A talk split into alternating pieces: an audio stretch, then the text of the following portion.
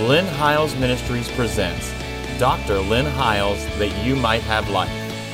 And here's your host, Dr. Lynn Hiles.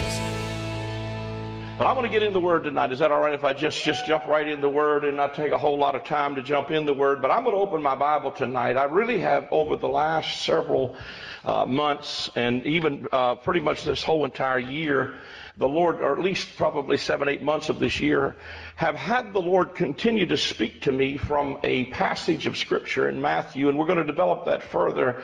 No way I'm going to be able to exhaust it tonight, what I want to share with you, but I saw some fresh things again in it just recently, and I want to kind of just give this as a jumping off point and then continue to unfold some things as this conference begins to unfold.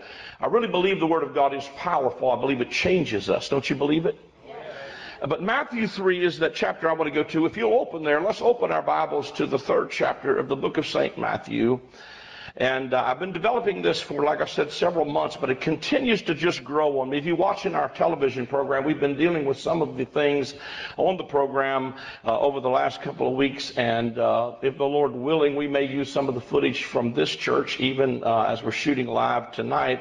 But if you're watching by way of television, we are in Princeton, West Virginia, at Cornerstone Family Church with Pastor Scott Catron, and we just are absolutely thrilled to be here. We believe this is a great, great church. If you live in this area, you owe it to yourself to get here for a service at least and taste and see that the Lord is good. I'm telling you, the music, the worship was absolutely jamming a couple minutes ago. I've already seen it blew the shoes off your pastor. It's about to knock my socks off.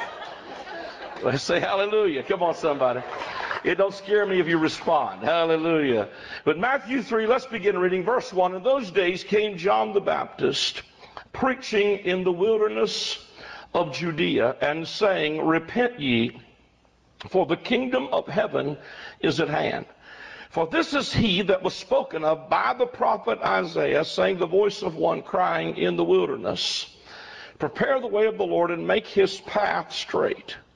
The same John had his raiment of camel's hair and a leather girdle about his loins, and his meat was locust and wild honey. And then went out to him Jerusalem and all Judea and all the region around about Jordan, and were baptized of him in the Jordan, confessing their sins. But when he saw many of the Pharisees and Sadducees come to his baptism, he said unto them, O generation of vipers, who has warned you to flee from the wrath to come? Bring forth therefore fruit meet for repentance, and think not to say within yourselves, We have Abraham to our father. For I say unto you that God is able of these stones to raise up children unto Abraham. And now also the axe is laid under the root of the trees. Therefore every tree which bringeth not forth good fruit is hewn down and cast into the fire. I indeed baptize you with water unto repentance, but he that cometh after me is mightier than I, whose shoes I am not worthy to bear. He shall baptize you with the Holy Ghost and with fire, whose fan is in his hand, and he will thoroughly purge his floor, gather his wheat into the garner, but he will burn up the chaff with unquenchable fire. Then cometh Jesus from Galilee to Jordan unto John to be baptized of him. But John forbade him, saying, I have need to be baptized of thee, and comest thou to me? And Jesus answering and said unto him, Suffer it to be so now, for thus it becometh us to fulfill all righteousness. Then he suffered him. And Jesus, when he was baptized, went up straightway out of the water, and lo, the heavens were opened unto him.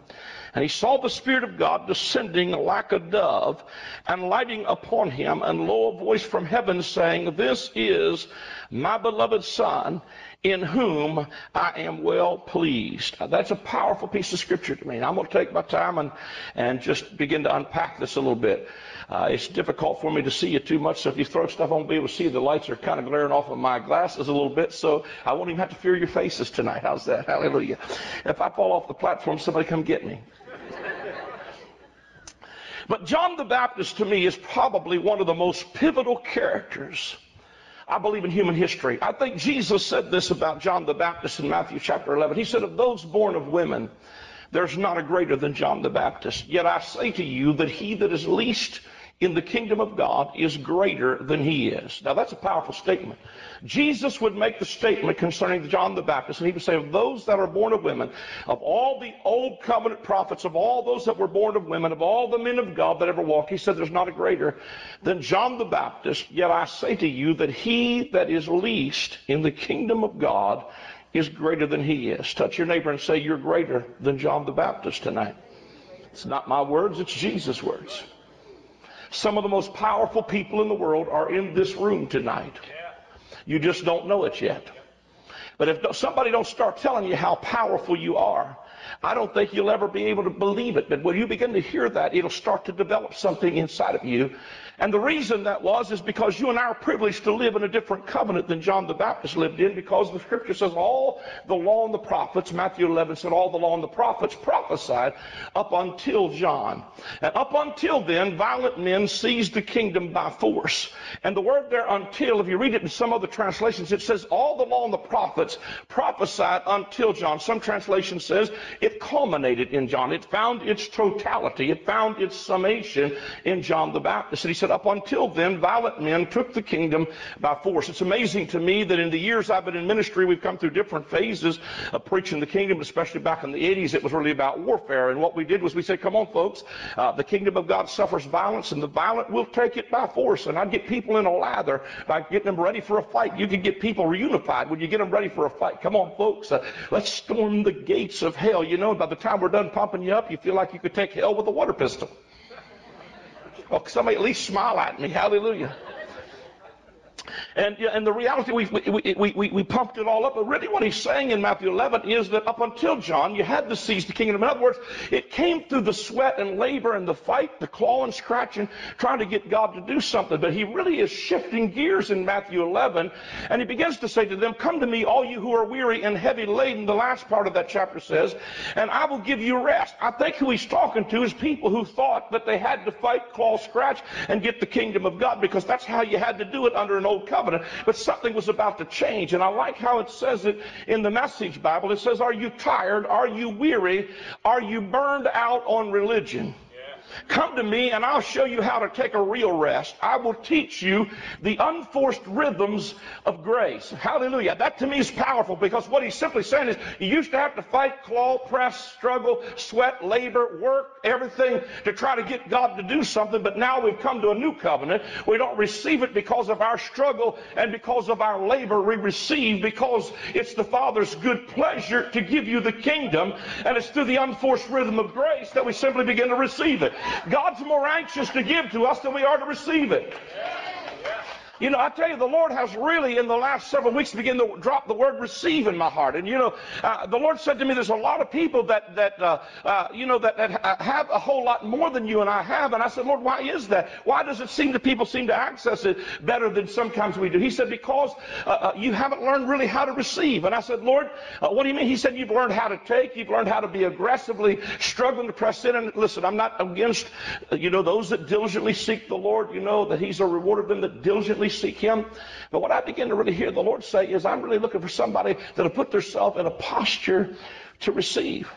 And I got to thinking about how even I give altar calls, and I'll say things like, and I'm not fighting with how we do it, but I'll say, come to Jesus and give him your life. And there's nothing wrong with that. It's just that I'm not sure you really got a life to give him. Because when you usually walk down a church aisle, it's because you've got wore yours out. And you ain't got much of a life to give him. You got a bunch of death, come on, a bunch of mess, a bunch of stink. So I've been giving altar calls like this. I'm saying, come to Jesus and receive his life. Maybe it's not so much about you giving him his, or you giving him yours, as it is you receiving his life. Because Jesus said, I came that you might have life, and that you might have it more abundantly. He spoke to him and said, receive ye the Holy Ghost. I mean, we need to learn how to simply receive what's already ours through the finished work of the cross of Calvary. I believe that's the unforced rhythm of grace. Now, I'm really trying to cut through some fat here, but the message that John was declaring in Matthew 3 was a message of repentance. It literally was, and when I say that, when I think about the word repent, let me grab my water here real quick, because I really hate a dry preacher, and you've heard me say that before, right? Hallelujah. But John the Baptist was declaring, repent, change the way you think, because the kingdom of heaven is at hand. Can I set this over here? Is this all right if I do that? He said repent. The Greek word for repent here is more than come to an altar of prayer. And I believe in that. Again, you feel like you got to qualify everything you say these days. I believe in that. But how many know there is a lot of people who come to an altar of prayer who have a godly sorrow that never repent? And what I mean by that is that the word repent here carries with it the idea of more than just coming to an altar and crying. It is a Greek word, metanoia, and it means you must change the way you think. So what John is coming on the scene as the last and the greatest of all the Old Testament prophets is he's coming on the scene with this message: change the way you think. Because the moment you change the way you think, the kingdom of heaven is within your reach. And when the way the Lord began to open this whole text up to me was he simply said this. He said, the kingdom of God is one mind shift away. It is one paradigm shift away. I think the tragedy today, to me, in the American church is that we preach the gospel and we reduce it simply to this. The gospel is a get out of hell free card or a ticket to heaven card. And let me say to you, so you don't start throwing tomatoes, that I believe that's part of the message. I do believe that when you give your heart to Jesus, you have escaped the wrath to come and you got a ticket to heaven. But see, the tragedy to me is that we've reduced it to either a get out of hell free card or a ticket to heaven card, and we forget this whole thing called abundant life and living perhaps in the reality of the kingdom of God right here and right now. We forget that God may want to give us the abundant life right here, so that heaven to me is not just where you go when you die. Heaven is where you went when you got born again. Because you got translated out of the kingdom of darkness and into the kingdom of his dear son. And to me, salvation is not just mean I got a ticket to heaven. Salvation means total and complete deliverance. So I got saved years ago at an altar of prayer, but how many know he's still saving us? Because when I got born again, right then, that moment of repentance, Pastor Scott, I got translated out of the kingdom of darkness. And I got translated into the kingdom of his dear son. Somebody say, I'm already in the kingdom if I'm born again. I'm already in the kingdom if I'm born again. See, what I want you to do is not just realize I'm in the kingdom. I want you to access everything it has and begin to realize that God is not just interested in getting you to heaven one day. He's interested in you becoming an exporter and not just a consumer of the kingdom. How many of we've been kingdom consumers and not kingdom exporters? We become, come on, kingdom, we want, in other words, it's all about what we can receive, and that's part of the package. But how many, once you receive, we need to learn how to release the kingdom of God so that everything around us gets infected by the kingdom. The kingdom of God is like leaven. When you get the leaven in it, it's going to affect everything that's around it. The kingdom of God is organic. When you get the kingdom of God in it, it's more than some political power. It's not just in the White House or in some political system. The kingdom of God is in your house, and it's in your life. And when you walk in the room, you're a game changer. You're powerful. You've got something inside of you. If you're greater than John the Baptist, you're a game changer tonight. Hallelujah. Everywhere you go, you carry something of the presence and the glory of God, so that the kingdom of God comes into circumstances. When you walk into church, come on, in a hospital room, it's a game changer. I wish we could start to elevate our thinking and begin to change the way we think so we can access the kingdom of God. John the Baptist is saying, repent, the kingdom of God is at hand. What he was beginning to do was introduce to us that there's something about the shift upon the scene of human history. Man, I'm just so full, I don't know how to unravel and unpack all of this tonight. Good thing we got 3 services, right? I try to remind myself I don't have to unpack it all in one night. But hallelujah, the reality of it is John the Baptist began to say, he began to speak that he's talking to an audience here that was primarily Jewish. He's talking to Pharisees and scribes and Sadducees who are coming out to hear this crazy guy preach a message that's different than what we're preaching or what they were preaching. He's saying to them, repent, because everything you've been waiting on is about to come on the scene. How many of they had an expectancy that the kingdom was coming? Matter of fact, several places in the scripture, the Bible said that they thought the kingdom of God would immediately appear.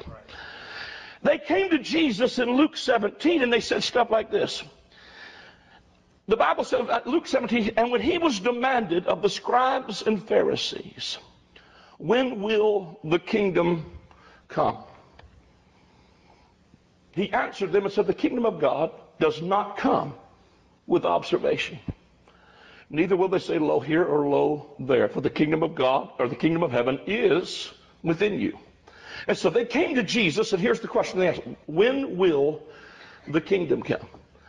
The answer that Jesus gives them, now let me say this, here's how we'd ask it in today's vernacular. We would say, Lord, when are we going to the kingdom?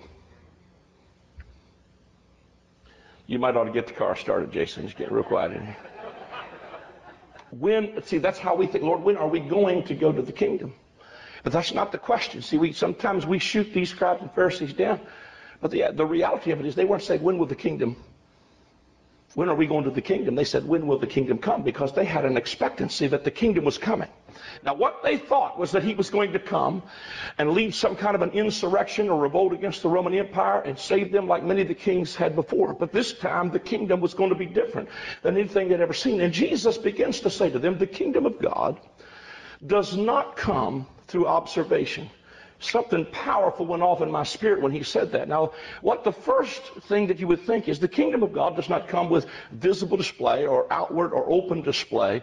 And that's what you would think that means. It does not come with observation. But if you look to your right hand or you look to your left, you're seeing the kingdom. Because the kingdom of God is not just a location. It is the people who are under the dominion and authority and lordship of the king. So the kingdom of God's in this room. And so when he says the kingdom of God does not come with observation, all of a sudden Galatians, I believe it is chapter 3, began to hit my spirit, Galatians 3 and 4. He says concerning the Galatians, he begins to say, I'm afraid of you because you have gone back up under the law. And he said, you have gone back to observing laws and feasts and months. And when I began to hear that, I heard the Lord said, the kingdom of God does not come through the observance of old covenant ritual. Now stay with me a little bit, because what John is introducing here is the paradigm shift between new covenant, or between old covenant and new covenant. He's trying to shift these religious dudes who think they already got it together, and he's saying to them, you need to repent. He's not talking to drug dealers and prostitutes.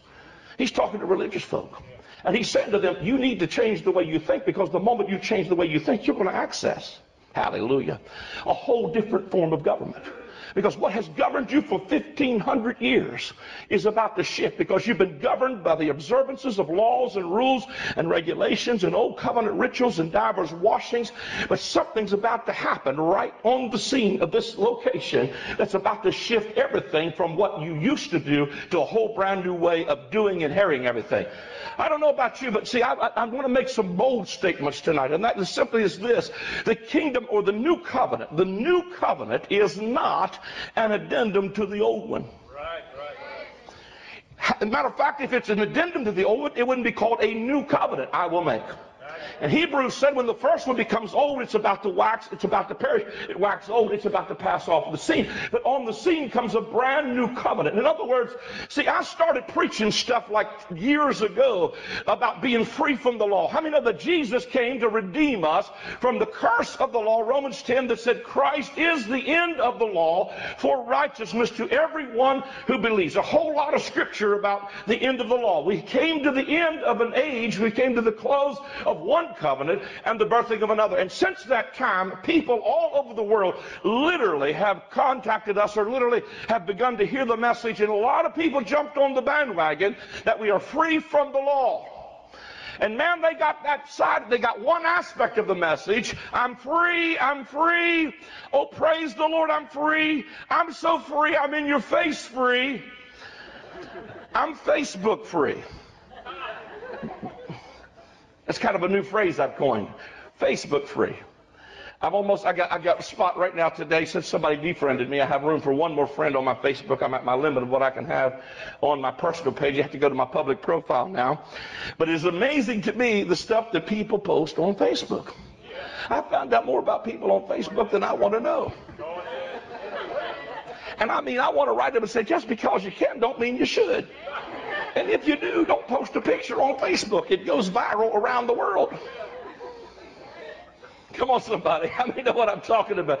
Seen something that you just thought, wow, hallelujah. That's quite enlightening. And I'm not a legalist, but I'm telling you, sometimes I'm thinking, you know, that's a little far from me right there. Hallelujah. But what happened is people began to take the message of freedom. And you know, when you first hear I'm free and you've been in bondage your whole life, you're going to test the waters of freedom. Now, how many know that what happens is, if you test the waters of freedom, what happens most of the time is that we take freedom from everybody else just because one or two people abuse freedom. But I don't know where you're at. How many know we do that sometimes even in our government, is we try to legislate things to the point where we don't trust people with freedom. But I don't know where you're at, but I would rather die free than I would to live bound. And I don't know about you, but I thank God for the freedom that I have found in Christ. It was for freedom that Christ set us free, no longer to be entangled in the yoke of slavery. And when he's talking about that, the context of it is not sin. The context is law and legalism and old covenant things. He's saying, I set you free for freedom's sake. Touch somebody, say, thank God I'm free. Thank God for freedom. But how many know with freedom will come some responsibility? So what I begin to realize is when I begin to preach freedom from the law, the people got on that side of the bandwagon, and I'm free.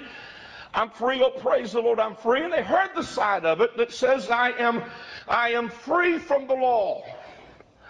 But see, that's only half the message. The other side of the message is it's not just what in repentance you turn from.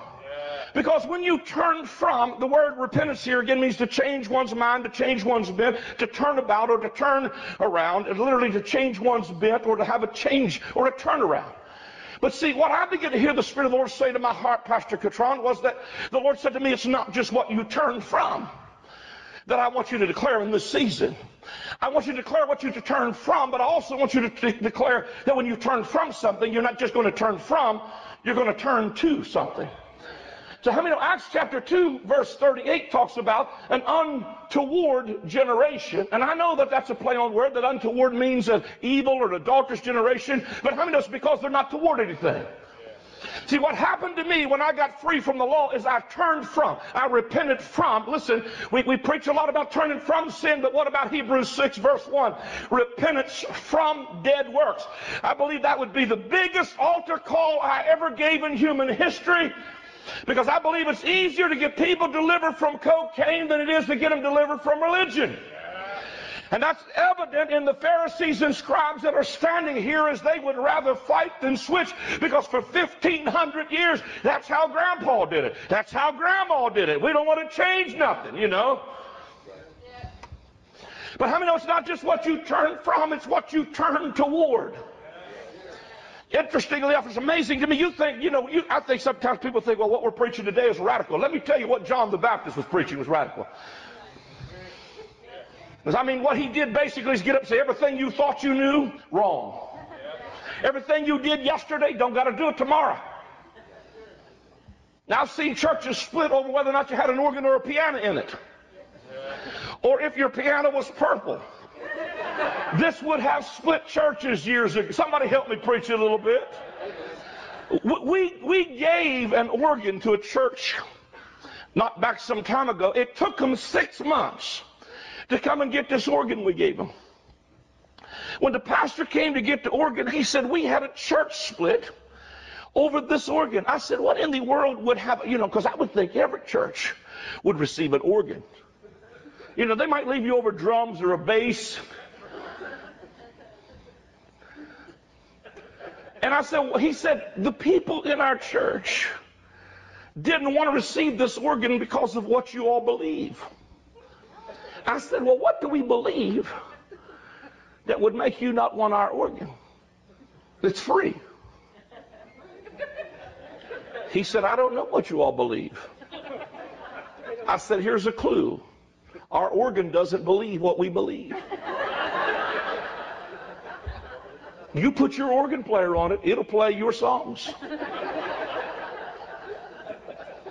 So if people will leave you over an organ, come on, and we get caught in traditions because we don't know the word. Can you imagine, come on, the upheaval when John the Baptist stood up and says, change the way you think? Because we are turning from, we are repenting from dead works. We are turning from the law. But we're not going to leave you without a government. We're going to turn towards the Lordship of Jesus Christ. And when our hearts turn toward the Lord, the veil's taken away, so we don't just turn from law, but we turn towards the Lord. And when we turn towards the Lord, how many know what's happened is we turn towards a new form of government called the Kingdom of God, because he was not going to leave us without some form of governing. What had governed us for 1,500 years when John the Baptist came on the scene was, I call it, rules on rocks. That's what governed us. But now Jesus was about to come on the scene, and he wasn't about to give you a government that was flowing from rules on rocks. He was going to put the Holy Spirit inside of you, because John said, I baptize you with water, but the one that's coming after me is going to baptize you with the Holy Ghost and with fire. This ain't going to be rules on rocks. I'm going to put my spirit in you. I'm going to write my law in your heart. I'm going to put the Holy Ghost inside of you. And what you realize then is the Kingdom of God is not meat and drink. And you can even look at it like this, because see, we think that scripture and we think the Kingdom of God is not meat and drink, and we say, well, that's not pie and turkey and prime rib. But that's what, of course, that's what we think the kingdom is, because we think when we get to heaven we're going to have a really big meal. Touch your neighbor, said, had two of them today. Didn't even have to go to heaven to get it. Hallelujah. And it was shocking if I told you I was in heaven when I did eat it. Hallelujah. I'll just leave that be. Because I'm in the kingdom right now. But what he was saying, see, we think about things in terms of our mindset. But he's really in the idea, they're saying the Kingdom of God is not about meat offerings. It's not about drink offerings. It's not about divers washings. It's not about old covenant rituals and observations and divers washings. But what the Kingdom of God is, it is righteousness, it is peace, it is joy, and it's located in the Holy Ghost. And if you got the Holy Ghost, you got the kingdom inside of you. Hallelujah. You've already shifted, come on, from an external form. You have turned from a life of sin to a life that is lived from within. Hallelujah. From a life that flows from an inner source, a divine, come on, in the new covenant. He don't just give you, he don't just give a bankrupt humanity a bunch of rules. He said, what I'm going to do is this new covenant, I'm going to write my law in your heart. See, under the old covenant, it was thou shalt not, thou shalt not, thou shalt not. In the new covenant, God said, here's the covenant that I will make. I will write my law. I will remember your sins and iniquities. I will.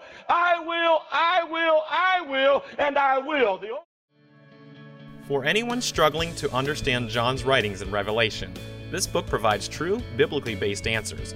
Through detailed insights into the letters John wrote to the seven churches of his day, you will learn how to avoid the mistakes of the early church to overcome today's trials and tribulations. This book will provoke you to thought and dialogue, bringing greater clarity and revelation of Jesus Christ.